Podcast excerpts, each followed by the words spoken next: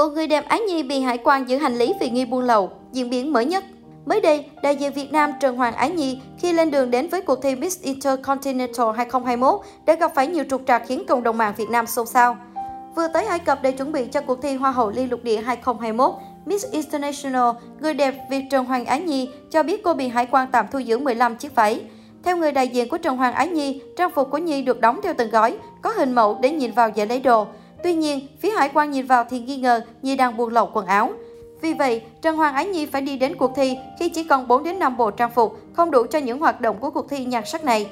Thậm chí, trong một hoạt động vừa qua, trong khuôn khổ cuộc thi Hoa hậu Liên lục địa 2021 tại Ai Cập, người đẹp Việt Nam không có bikini để mặc.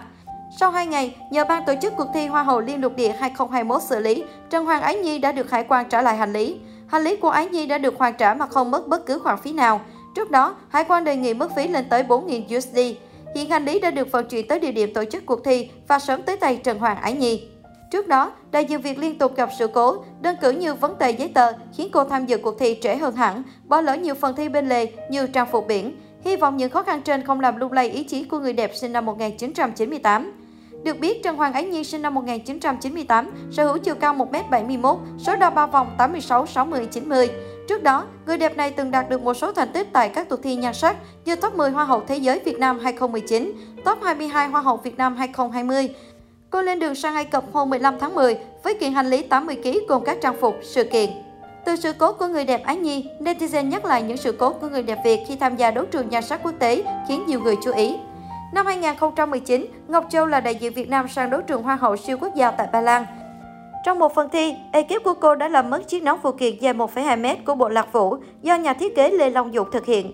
Bộ trang phục này được đính ghép thủ công từ 10.000 chi tiết nhỏ, lấy cảm hứng từ hình ảnh phụ nữ trà kiều và chim lạc. Việc đánh mất chiếc mũ khiến bộ trang phục không được tròn vẹn và gây nhiều tiếc nuối cho ekip. Tuy nhiên, Ngọc Châu vẫn vững vàng vượt qua các người đẹp khác để lọt vào top 10 và thành công đoạt chiếc vương miện Hoa hậu siêu quốc gia châu Á. Ngọc Châu là quán quân tại cuộc thi Việt Nam Next Top Model 2016. Với ngoại hình nổi bật cùng bề dày kinh nghiệm tại các cuộc thi nhan sắc, cô đang được kỳ vọng tham gia Hoa hậu Hoàng vũ Việt Nam năm nay. Tại cuộc thi Hoa hậu siêu quốc gia tại Warsaw năm 2015, Lê Quyên cũng gặp phải sự cố thất lạc hành lý khi cô phải vất vả vì không tìm được trang phục thay thế.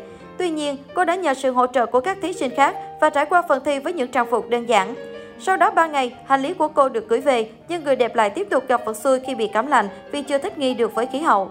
Lê Quyên là ác khôi áo dài năm 2015. Tại Hoa hậu siêu quốc gia năm 2015, dù thành tích không cao, nhưng Lê Quyên lọt top 3 thí sinh có trang phục dạ hội đẹp nhất và là người đẹp truyền thông. Hoa hậu Mai Phương Thúy cũng từng gặp phải sự cố đáng tiếc tại Hoa hậu Thế giới ở Warsaw, Ba Lan.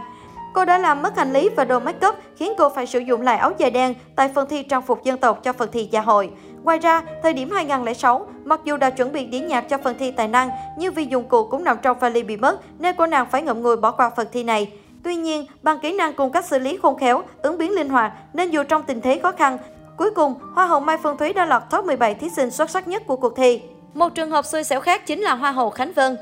Vì quá trình vận chuyển từ Việt Nam sang Mỹ phải rã từng bộ phận của mô hình nên thiết kế kén em của Khánh Vân tại Miss Universe bị hỏng một số chỗ, khiến cô khó lắp ráp lại như thiết kế ban đầu. Trước giờ lên sân khấu, cô phải chủ động sơn sửa lại. Trước đó, khi mặc thử và chụp ảnh với thiết kế này, Khánh Vân bị thương vì bị các hạt pha lê đính kết trên trang phục cứa vào da. Hờ Henie gặp phải sự cố nhỏ trong phần thi trang phục dân tộc tại Miss Universe 2018. Móc cài khóa của chiếc váy bánh mì bị hỏng, làm tổng thiết kế này thiếu chắc chắn và đổ rạp ra phía sau.